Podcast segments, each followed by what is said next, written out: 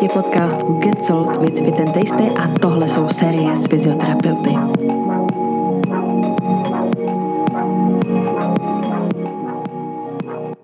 Tak, vítám vás dnes u dalšího rozhovoru. Mám tu Míšu Krákrovou, moji novou kolegyni, takže ahoj Míši. Ahoj. Tak, Míša má roušku, takže možná to bude trošku uh, slyšet, ale to nám si myslím, že vůbec, vůbec nevadí. A moje první otázka, abychom se tak nějak jako dostali do toho, co se tady budeme povídat, tak co tě přivedlo vlastně ke studiu fyzioterapie a jestli bys nám o svém studiu vlastně mohla něco povědět?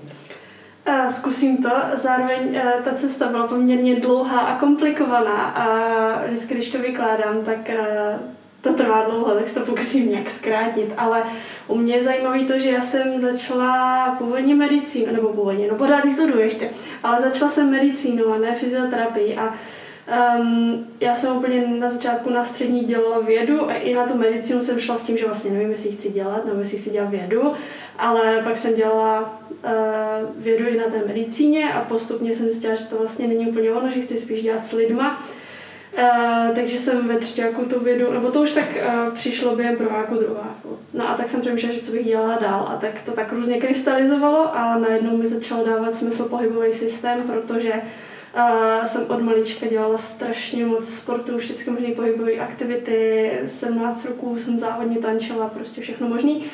A přišlo mi zajímavý pomáhat lidem s něčím, co je pro mě důležitý.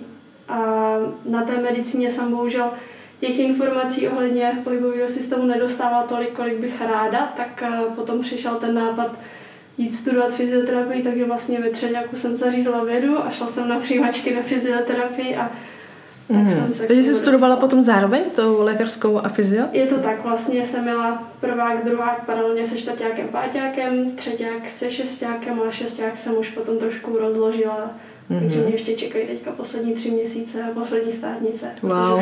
Už, to už fakt nešlo na konci. to úplně chápu. A jinak teda Míša teď studuje, stále vlastně studuješ v Brně na lékařské fakultě a potom fyzioterapie byla na sportovce, taky no, na Masarykově mm-hmm. univerzitě. Když by si měla, když jsme se bavili o té fyzioterapii, tak uh, nějaké klady a zápory napadají ti k fakultě? Um, já nevím, jestli tam vůbec nějaké záběry pro mě byly, mm, protože já jsem z toho studia byla absolutně nadšená a hlavně jo, byl to, byl to hodně jiný vesmír, než na co jsem byla třeba zvyklá z té lékařské, už jenom proto, že nás bylo mnohem méně, léka, mm. na lékařské nás bylo v ročníku 400 a ve skup, v jedné skupině třeba 30, když to na fyziu nás bylo ani ne 30 v ročníku. Mm-hmm. A nás začínalo 620, končilo nás 14, nebo tak nějak. Jo, taková klasika.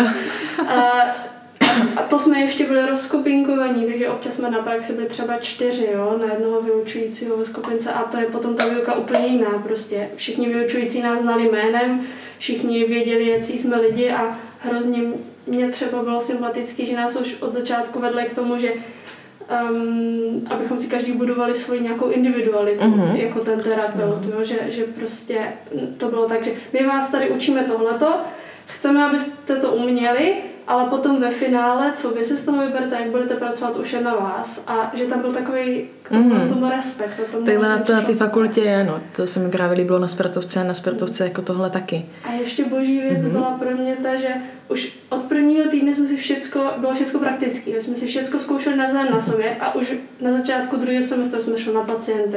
Mm-hmm, což to je pravda, pro mě no. fantazie. To už byla vlastně v nemocnici tady nebo ve fakultce. Tak, praxe, tak na no. no, no, no. To je takový začátek, víš, že se tam vlastně nic neděje, ale člověk jo, si ochytá ty pacienty. Bylo to cený. A ještě teda k tomu, eh, k, té, k tomu studiu, mm-hmm. tak třeba často chodí otázky na uh, přijímačky, tím, že já už je mám teda díl za sebou, mm-hmm. ale u tebe to není ještě tak úplně, nebo tři roky zpátky, roky zpátky no. tak uh, když si vzpomeneš, co bylo na přijímačkách, nebo jak byly náročné? Uh, no, tak za mě na přijímačkách byly TSPčka, oborovky, biologie, chemie, fyzika a jacík. Mm-hmm. minuty. No, um, já jsem se uh, tou dobou učila na zkoušku z patologie, takže úplně nebylo čas na to se učit na ty přijímačky. Takže já jsem to brala stylem, jestli to má být, tak to vyjde, jestli to nemá být, tak to nevíde. Takže na oborovku jsem se neučila. TSPčka jsem si jednou zkusila a pak mě kamarád doučoval výrokovou logiku asi dvě hodiny, protože to jsem zjistila, že v tom totálně lítám. Mm-hmm.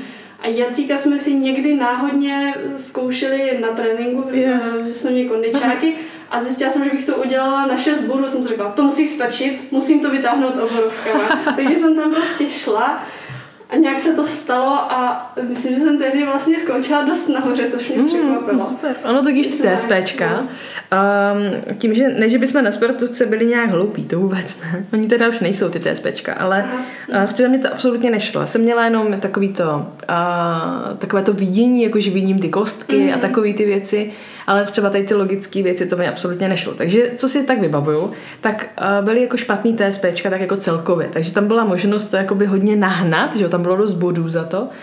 A takže, takže to je super. Jinak teď teda nově už jsou pouze oborovky a jacík. Za mě se ještě plavalo k tomu všemu, takže byl vlastně byly TSPčka, biologie, fyzika, chemie hmm. a jacík a TSPčka, teď nevím, jestli jsem to neřekla čtyřikrát. Jo, uh, něco, jo. Prostě byly, byly prostě čtyři ty oddíly, jako oborovky, TSPčka, plavání a jacík. Teďkom, nebo za tebe vlastně byly, nebylo plavání mm-hmm. a teď už tam jsou jenom jacík a jenom oborovky. Takže to je takový dost krouhnutý, ale tak zase o to je tam možná těžší se dostat. Je teda fakt, že na sportovku tím, že jak už Míša zmínila, se bere kolem těch 20, 25 studentů, pak je ještě možnost na celoživotním vzdělávání. Promiň, že ti do toho mm. Myslím, že právě my jsme byli poslední ročník, kde se bralo jen těch 25 a teďka už se bude podle mě 35. Jo, tak si prdě, tak to no, bude docela náročný. Že vždycky si říkám, kam nás jako chcou nadspat, nebo kam ty studenty chtějí nadspat, protože to, ta výuka potom je hodně náročná pro jako vyučující. Když si vezmu, že máme třeba dvě skupinky, tak to říkáš v tom týdnu dvakrát, tak to se ještě dá. Ale když máš ty skupinky tři nebo čtyři, tak to říkáš čtyřikrát za ten týden. A je to hrozný. Takže uh, tohle bylo ještě tady k tomu, k té výuce jako, jako takové. Mm. A opravdu není jednoduchý se dostat na tu fakultu. Aspoň teda, co si takhle vybavuju a co, co vím. Tak ta fyzioterapie je hodně žádaná a je to docela náročný, teda se tam dostat. Tam velký, velký nával, tam se hlásí, co si vybavují, tak kolem 200 lidí určitě. 200 Možná, 300 no, no, a když berou, dejme tomu těch 35, tak je to docela, docela jako náročný. Hmm. Pak je teda možnost celoživ, celoživotního vzdělávání, ale to je potom ta úspěšnost, jako tam se nezaručuje to, že když to člověk zaplatí, že to jako dokončí, takže potom je to pak takový, takový horší. A pak si měla za sebou, nebo máš za sebou spoustu praxí. Že? Ty jsi byla v zahraničí, když jsme mm. spolu měli pohovor, tak uh, jsme si telefonovali z Německa, nebo mm. telefonovala si mi z Německa. A řekneš nám něco o svých praxích, nějaký tak, co ti tak nejvíc třeba utkvělo, na které si nejvíc pišná? Mě povídej. Um, no já jsem vlastně každý léto, uh, co jsem byla na vysoké, tak jsem byla dva, čtyři až čtyři týdny někde v, v nějaké německé mluvící zemi. A to byly většinou spíš z praxe z medicíny, potom uh, tady ta poslední stáž, mm. které jsme spolu vlastně telefonovali, tak to jsem byla úplně nejdíl v zahraničí, co zatím, byla jsem tři měsíce pryč. A um, tam mě, tam mě hodně dala, ta byla pro mě asi taková nejvíc obohacující protože to bylo takové hodně kombinované. Já jsem byla Nej, jo, já jsem byla nejdřív eh, dva týdny v Rakousku, v Salzburgu, kde jsem byla eh, na škole vlastně pro fyzioterapeuty. Tam mají dálkové studium přímo sportovní fyzioterapie, mm-hmm. magisterské. A dostala jsem nabídku tam zúčastnit jednoho jejich bloku, takže tam byla 14 dnů. A to bylo pro mě hodně zajímavé, protože to bylo hodně jiný zase pohled. Je tím, že tam všecko pasovali opravdu na to, když je člověk fyzioterapeut u sportovního týmu a má teďka ty vrcholový sportovce, tak je tam úplně jiný rozhodování, nebo aspoň mi to tak přišlo. Mm-hmm.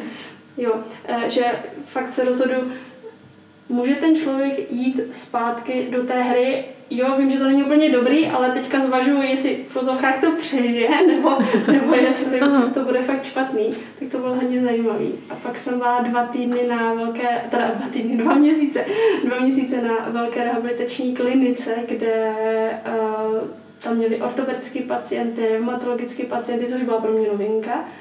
A uh, tam si i operovali, takže tam bylo skvělé, mm-hmm. že byla mhm. přímo návaznost operace, akutní nějaká péče a potom, mm-hmm. potom hned kašli na rehabilitaci.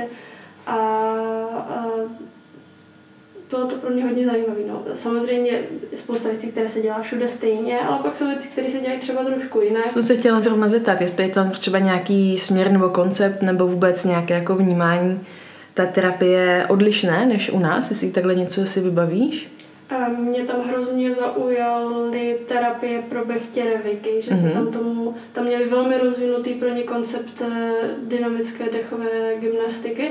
Mm-hmm. Ti pacienti tam chodili každý ráno na 20 minut hnedka, nevím, v 7 ráno po probuzení na tuhle skupinovou dechovou gymnastiku a dělali jim to strašně dobře. A i, já jsem si s nimi taky párkrát zacvičila mm. a i mě jako nebechtěrevikovi to dělalo strašně dobře.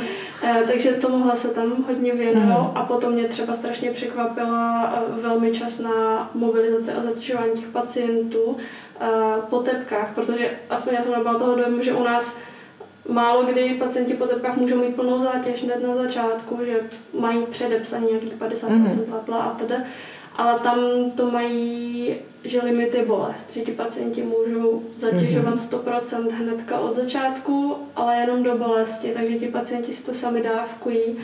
A mhm. měla jsem pocit, že tam, ale je pravda, že tam byla fakt dobrá operativa, že tam ti pacienti dřív, dřív byli mm-hmm. takový fit Sobě, sobě stačný vlastně. No. Jinak TEP uh, je zkrátka pro totální endoprotézu, uh, kdy je to teda hlavně u kyčlí, u starších lidí, bychom to mohli říct, mladší jsou samozřejmě výjimkou, ale taky, taky se to někdy objevuje. Ale jde teda o náhradu kyčelního kloubu té hlavice, kyčelního kloubu, nebo někdy i ta jamka, ale co vím, tak je hlavně hlavice. A u nás, teda jak už Míša zmínila, je ta zátěž dávkovaná, je tam spousta omezení, eh, která prostě se musí respektovat, aby nedošlo k nějaké subluxaci nebo luxaci vlastně té nové, nově posazené kyčle. A těch způsobů operace je několik. Já teda nevím, jako, jak se jmenují, ale uh, vím, že jsou různé a bavili jsme se už o tom i s někým, kdy uh, třeba za mě, co si vybavu, což bylo takový zajímavé, že jsme řešili, jak je to se svaly vlastně v okolí té kyčle, kam se ty svaly upínají, protože je to opravdu jako docela blízko vůbec té hlavice. A tak nám bylo řečeno, že se to nějak neřeší. Že se to prostě jako určízne, aby se to mohlo jako nasadit, tam ten, ten hrot vlastně té, té hlavice a neřeší se to. A je fakt, že ty jíždivé svaly potom byly jako odlišné, pravá, levá strana. A potom jsem se o tom bavila nedávno s někým, a už to, teď se nepamatuju, kde to bylo, myslím, že se studenty taky, a ti mi říkali, že teď je nějaký jiný způsob, kdy ty svaly vlastně nejsou vůbec nějak dotčené. Tak to je jen taková zajímavost, že, že jsme nad tím strašně dumali ve škole. A teď je to nejspíš jako jinak, už je to takové jako šetrnější, ten vývoj se určitě posunuje tady v tomto. A zajímavá je ta zátěž, to určitě, hmm. určitě jo. A co si pamatuju, ještě tak jednou nějaká maminka klientky byla uh, tady v jedné, v jedné soukromé klinice v Brně a taky měla víceméně zátěž hned. Že hmm. vlastně odcházela a mohla jít jako o berlích, ale uh, mohla na tu nohu jako došlapovat. To spíš bylo jako kvůli té bolesti, aby jako nezazmatkovala hmm. tím, že to zabolí, aby jako nespadla. A, ale taky už byla plná zátěž, což mi přišlo už v té chvíli taky zajímavé. Teď vlastně si potvrdila, že už se to taky posunuje tímto směrem. No, já jsem se o tom ještě právě na základě tady té zkušenosti bavila se spolužákem z Mediny, co už teďka, že mm. spolužáci už pracují, že tak co dělá ortopedie, on právě říkal, že Uh, že je to hodně daný tím, jak brzo nebo jak pozdě se lidi na tu operaci dostanou, mm. že ve chvíli, kdy už jsou tam Potom velké deformity, třeba co se týče valgozity kolem, to znamená kolena do X, dovnitř, tak eh, že potom už se tam musí dělat nějaké další úpravy, mhm. sekání mm-hmm. kostí, takže pak už to jakoby nejde mít takhle tu dávkovou zátěž. Nicméně, abych se vrátila k stáži, tak pro mě bylo taky hodně cený tím, že tam byla i ta operativa. A, a já jsem takový kombinovaný student, že jsem vlastně i medic, tak mě mm. pustili i k asistenci k těm operacím a to mm. pro mě bylo hodně zajímavé. No super. Že jsem viděla jsem několik tebe ramen mm-hmm. třeba a to jsem, uh, tak tam pro mě bylo hodně cený, rameno pro mě bylo do té doby takový... Neuchopený, že? Neuchopený, docela, no. přesně, ale tady jak jsem viděla, že co se kde řeže, když to tak řeknu, co se kam přišije, co se nepřišije, co se přišije jinam, než to bylo původně třeba, mm-hmm tak to bylo, tak mi to dalo mnohem lepší představu o tom, jak potom uh, mm-hmm. takový rameno operovaný jak funguje potom, funguje, že? No, no, to, to je zajímavé, protože my jsme byli na nemocnici taky na ortopedii, kde se tohle řešilo, to rameno. Není to tak časté, aspoň u nás, ty tepky, ty to, totální protézy ramene.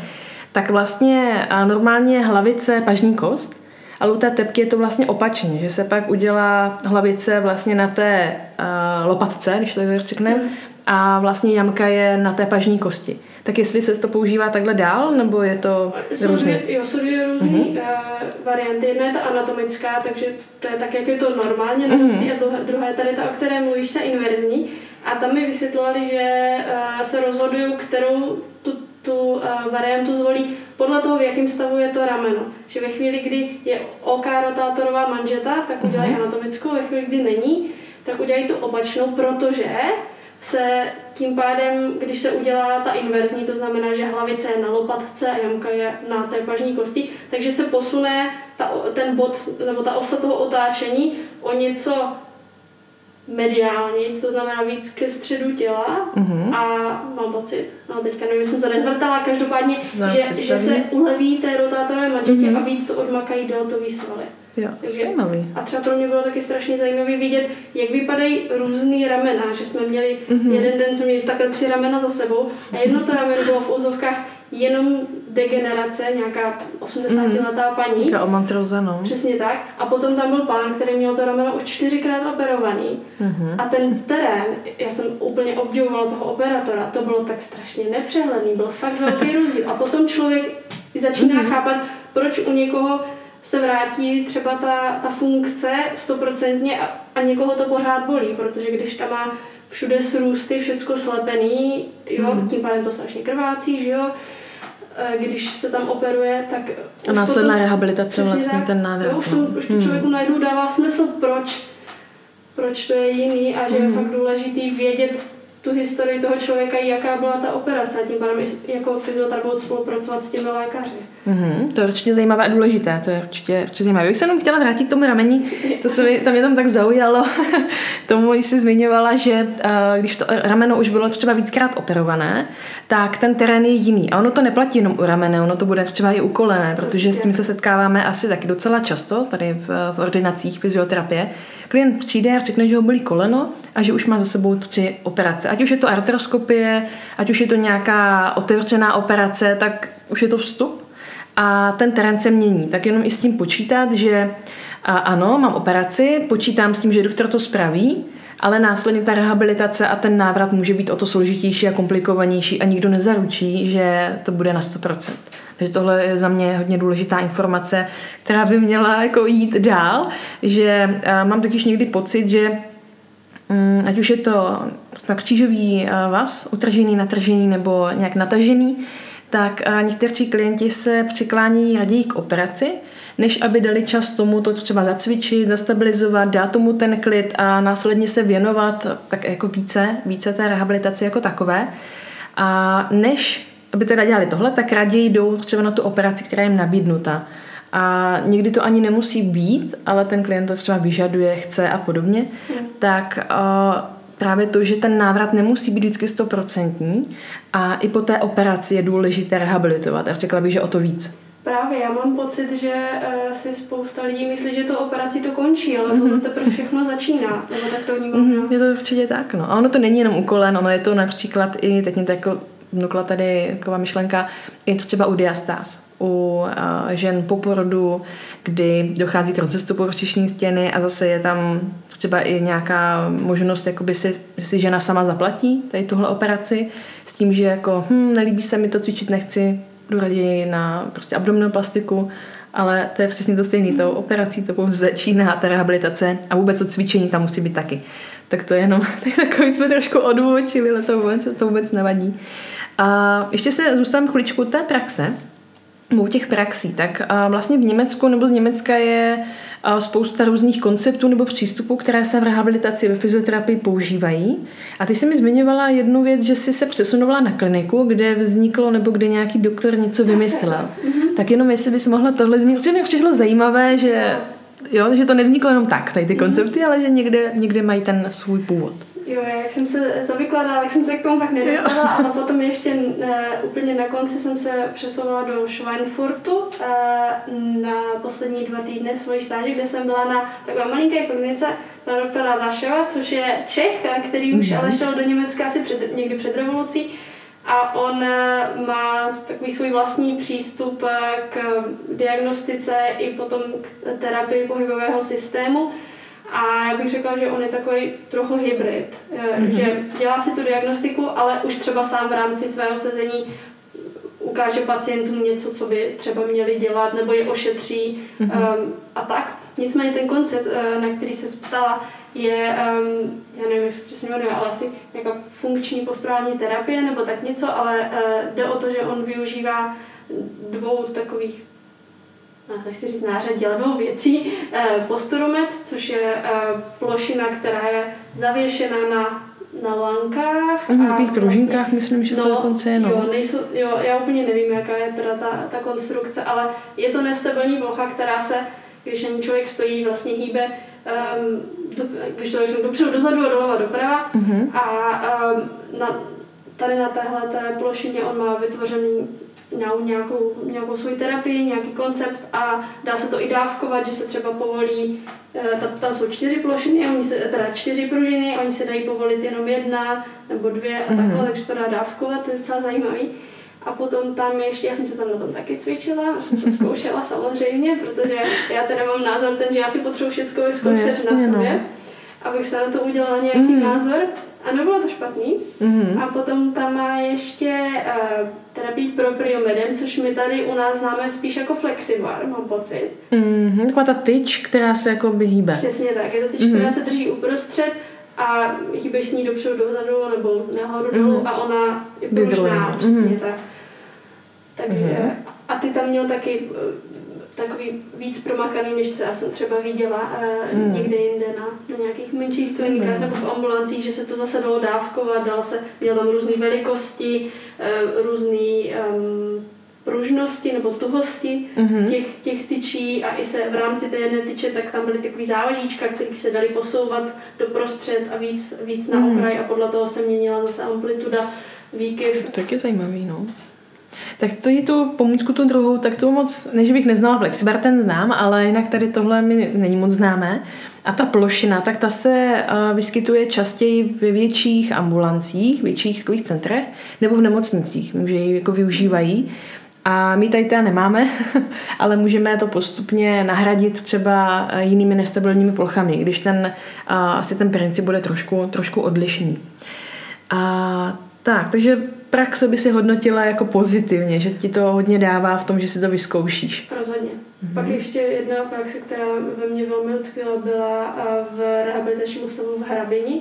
Mm-hmm, v tady v Česku, no. A tam uh, se možná tak rozvinula i moje, uh, nebo nechci říct, no, můj zájem, dejme tomu, o, o neurologické pacienty mm-hmm. a klienty, že mám pocit, že to nebývá mezi, třeba mezi mými spolužáky nebyly až tak oblíbení, ale tam právě uh, mě to hrozně zaujalo, protože tam se specializují na, na klienty po úrazech páteře a mm-hmm.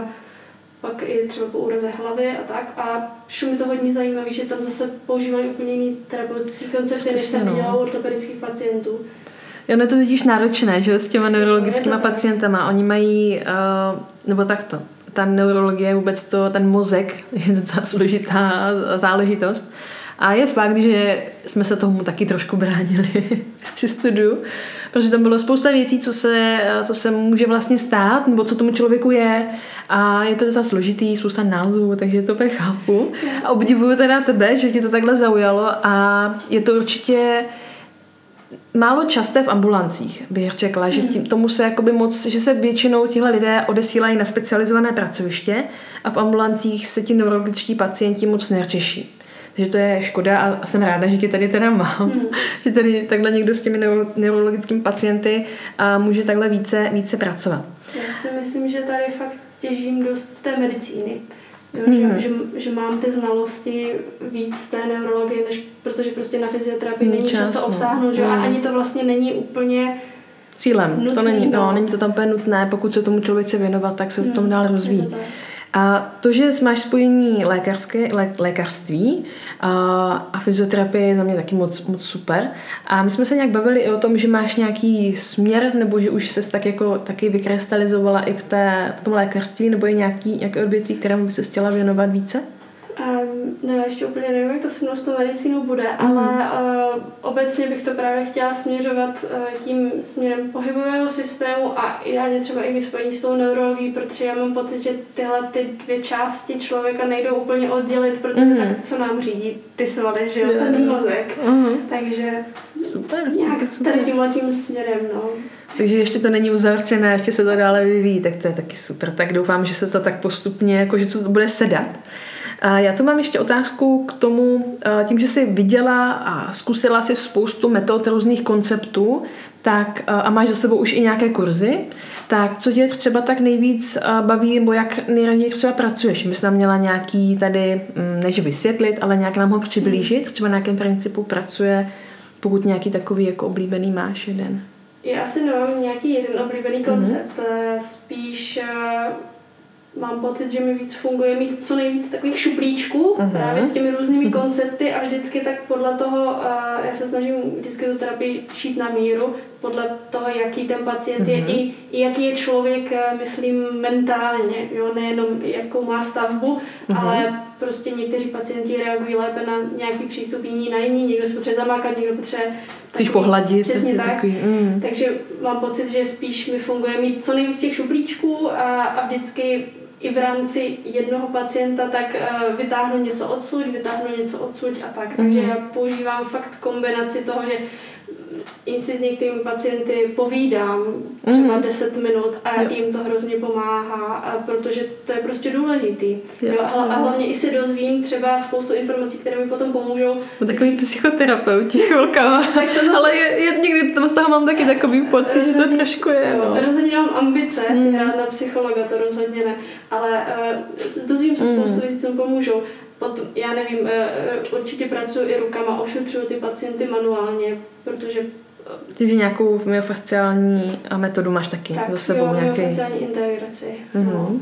A, a potom využívám prvky DNS, využívám prvky eh, PNF, uh, mám nějaký úplně pidi pidi základy Vojty a občas to taky, po, občas to taky použiju a tak jak jsem na začátku k tomu měla takový přístup, že úplně si nejsem jistá, tak uh, jsem teďka právě párkrát se mi párkrát mi to dokázalo dost pomoct mm-hmm. v té mhm. terapii. Tak to je super. A jinak se hodně snažím s těmi pacienty hlavně řešit režimová opatření a vždycky se tak nějak snažit uh, pro ně vymyslet tu cestu, jak si můžou pomoct sami, ale mm-hmm. tak, aby to pro ně bylo dlouhodobě udržitelné. Protože když jim řeknu, tak každý den budete půl hodiny cvičit tohleto, tak mi to, to 10-20 hmm. dělat nebude.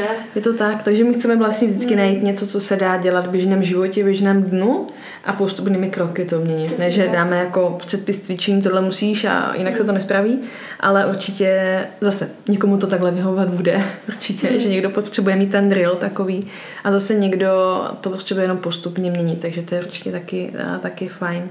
A baví mě mm-hmm. ještě mhm. docela, promiň, že Dobrý, to, to baví mě docela i řešit těmi pacienty rovnováhu a koordinaci, mm-hmm. protože mám pocit, že jak se teďka celkově naše populace méně hýbe, než tomu bylo třeba dřív, takže se tady tyhle ty věci vytrácí, to nějaká ta pohybová variabilita a právě koordinace a mám mm-hmm. pocit, že to je hrozně důležité v prevenci zranění. A takže tam je integrace i toho mm, nervového systému jako Přesně takového. Je ono je fakt, že když sedíme většinu času, což teď ta doba tomu docela nahrávala, a počasí taky, že jo, ta zima u nás úplně nepouštěla ven, tak jak na jaře lidi hodně cvičili venku, tak teď už to moc nešlo. A tak jsme se vlastně odpoutali od toho našeho těla. Že jo, pracujeme u počítačů, sedíme. Mozek je zaměřený jenom vlastně v tom směru jakoby dopředu a nevnímáme to okolí, takže tam ta rovnováha určitě trpí spolu s dalšími věcmi, takže určitě je fajn i tento přístup, to znamená dostat tam to vnímání toho těla, mm-hmm. což využívají i některé techniky, spíše ty manuální, a, nebo třeba DNS, které stimuluje i tady ten prožitek z pohybu a vůbec stimuluje a, jakoby ten, ten povrch, ty proprioceptory a podobně. Takže ta rovnováha tam má svoje místo určitě, určitě taky. Tak, já tu mám ještě otázku k trošku k tomu tvému sportu, kterému jsi se věnovala a v souvislosti s tím, jestli jsi měla nějaké zranění, nějaký úraz a jestli jsi byla schopná třeba si pomoct sama, nebo jestli jsi taky pracovala, spolupracovala s fyzioterapeuty, tak něco tady na tohle téma, jestli tě napadne nějaká svoje zkušenost, nebo tvoje zkušenost. No, jak jsem říkala, tak jsem 17 roku závodně tančila standardní latinsko-americké mm-hmm. A to byl můj takový hlavní sport a jinak kolem toho jsem dělala všechno možné, ale tak jenom rekreačního, že vzadní liže, letě kolo, mm-hmm. když někdo řekl, jdeme na brusle, tak jdeme na brusle a tak. Nicméně eh, to, ten tanec je, je moje velká láska doteď a je to poměrně specifický sport, protože dámy jsou tam na podpadcích, poměrně vysokých, zároveň u toho skáčou, třeba na těch mm. podpadcích, ve standardu jsou hodně ohnuté dozadu v záklonu, je tam, flexibilita velká do Je tam třeba velká flexibilita, zároveň velká výbušná síla, protože třeba v latinskoamerických tancích tak naprostý základ všeho je rotace ve středu těla, to znamená mm. plánem vůči hrudníku. A to velmi rychle, s posunem z nohy ještě, a nebo mm. ještě v točkách. Jo, takže je to, tak, je to velmi, má to svá, má to svá specifika a um, já jsem několik let tancovala poměrně na vysoké úrovni. Já jsem měla třeba tréninky každý den, třeba pět hodin a o víkendu hmm. ještě soustředění a ještě soutěž. Takže to docela trpělo. Eh, a co tě tak nejvíc, co tě tak nejvíc jako zlobilo, jestli vzpomeneš, jestli byla nějaká specifická oblast, která třeba u těch tanečníků je častá? Eh, když jsem hodně trénovala standardně, zlobila záda. Mm-hmm. A Kuba to bederní část? Nebo uh, je to tak celkově? Ne, spíš při THL přechod. Aha, jo. To je Tam vlastně je ta rotace, to, ta nestabilita. Přesně, mm. no, kde, kde je ten největší odklon. A potom to, no pak jsem začala vlastně spolupracovat s, s fyzioterapeuty a to musím říct, že mi teda hodně pomohlo. V tu chvíli jsem fakt tam možná taky i, tam jsem získala důvěru. K tomu, a taková ta myšlenka, že a, ah, to by mohlo být zajímavý. Jo, jo, ale to už je teda roky dozadu.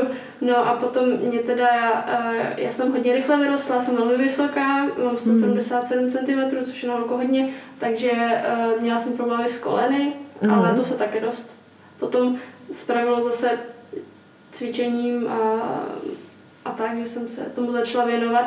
No a mm, bohužel teda před dvěma lety jsem musela nevím úplně, jestli si ukončit, minimálně přerušit tu taneční kariéru, protože mě dohnala moje hypermobilita a zranění z ní a, a já jsem si nějakým způsobem se mi stala, nevím jak, mysl, myslím asi s panem doktorem, teda výborného sportovního ortopeda, mm-hmm. pan docent Hrazdíra, je fakt sekáč, tak uh, my si myslíme, že jsem si to prostě v úzovkách ohoblovala, jo, ale stalo, co se mi stalo je, že se mi uh, natrhla šlacha uh, jednoho svalu v rameni, mm-hmm. v levém, což je to rameno, který, které um, vlastně v latinskoamerických tancích dělá co, nejvíc těch pohybů. Mm-hmm. Uh, všechny ty linie za pravou ruku mě Eh, partner drží a levá ruka dělá ozdoby, no, takže... Ozdoby, tak. A co za sval tam uh, takhle trpí?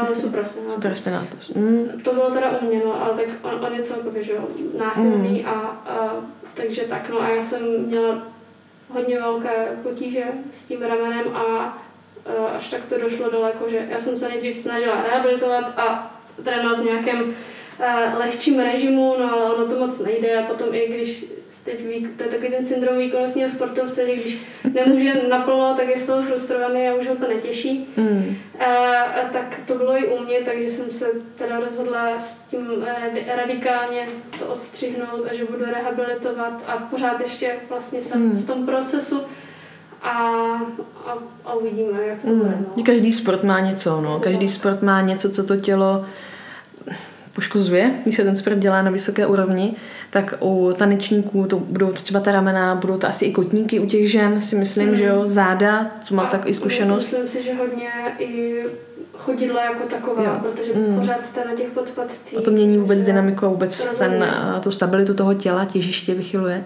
A zase další sport, teď už bychom se bavili třeba o atletice, tak tam zase budou jiná zranění a jiná místa, která více, více trpí. Takže to jsou uh, i lidé, kteří nejspíš budou na show chodit, protože má spoustu známých v této oblasti, takže tanečníci, tím, že má i vlastní zkušenost, tak je to určitě vždycky fajn. Za mnou taky chodí uh, třeba více uh, siloví sportovci, protože jsme se věnovala tomuto sportu, těmto sportům, takže určitě je fajn vědět, za kým takhle je možnost, možnost přijít. Tak, já tu mám ještě poslední dvě otázky. A tou poslední jaká je tvá další cesta. Tím, že to máš trošku jakoby dáno tím studiem, ale třeba jakým směrem, ať už v tom lékařství, v té fyzioterapii, by tě lákalo, ať už se jedná o kurzy nebo vůbec nějaká právě takový ten směr, jestli ti něco napadá? Mm-hmm. Mm, Mě celkově, tím, že jsem sama velmi aktivní sportovec, eh, tak eh, mě celkově láká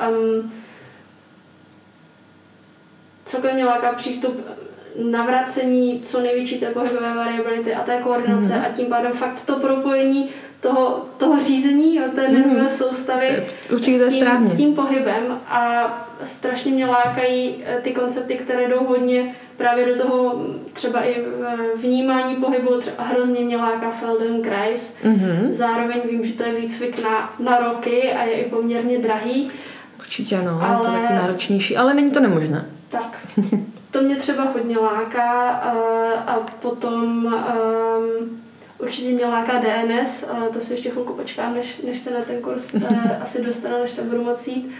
A úplně můj největší sen je dokázat spojit ty dva obory, tu medicínu a fyzioterapii, Mhm. protože já mám pocit, že se rozdělují víc, než by to mělo být.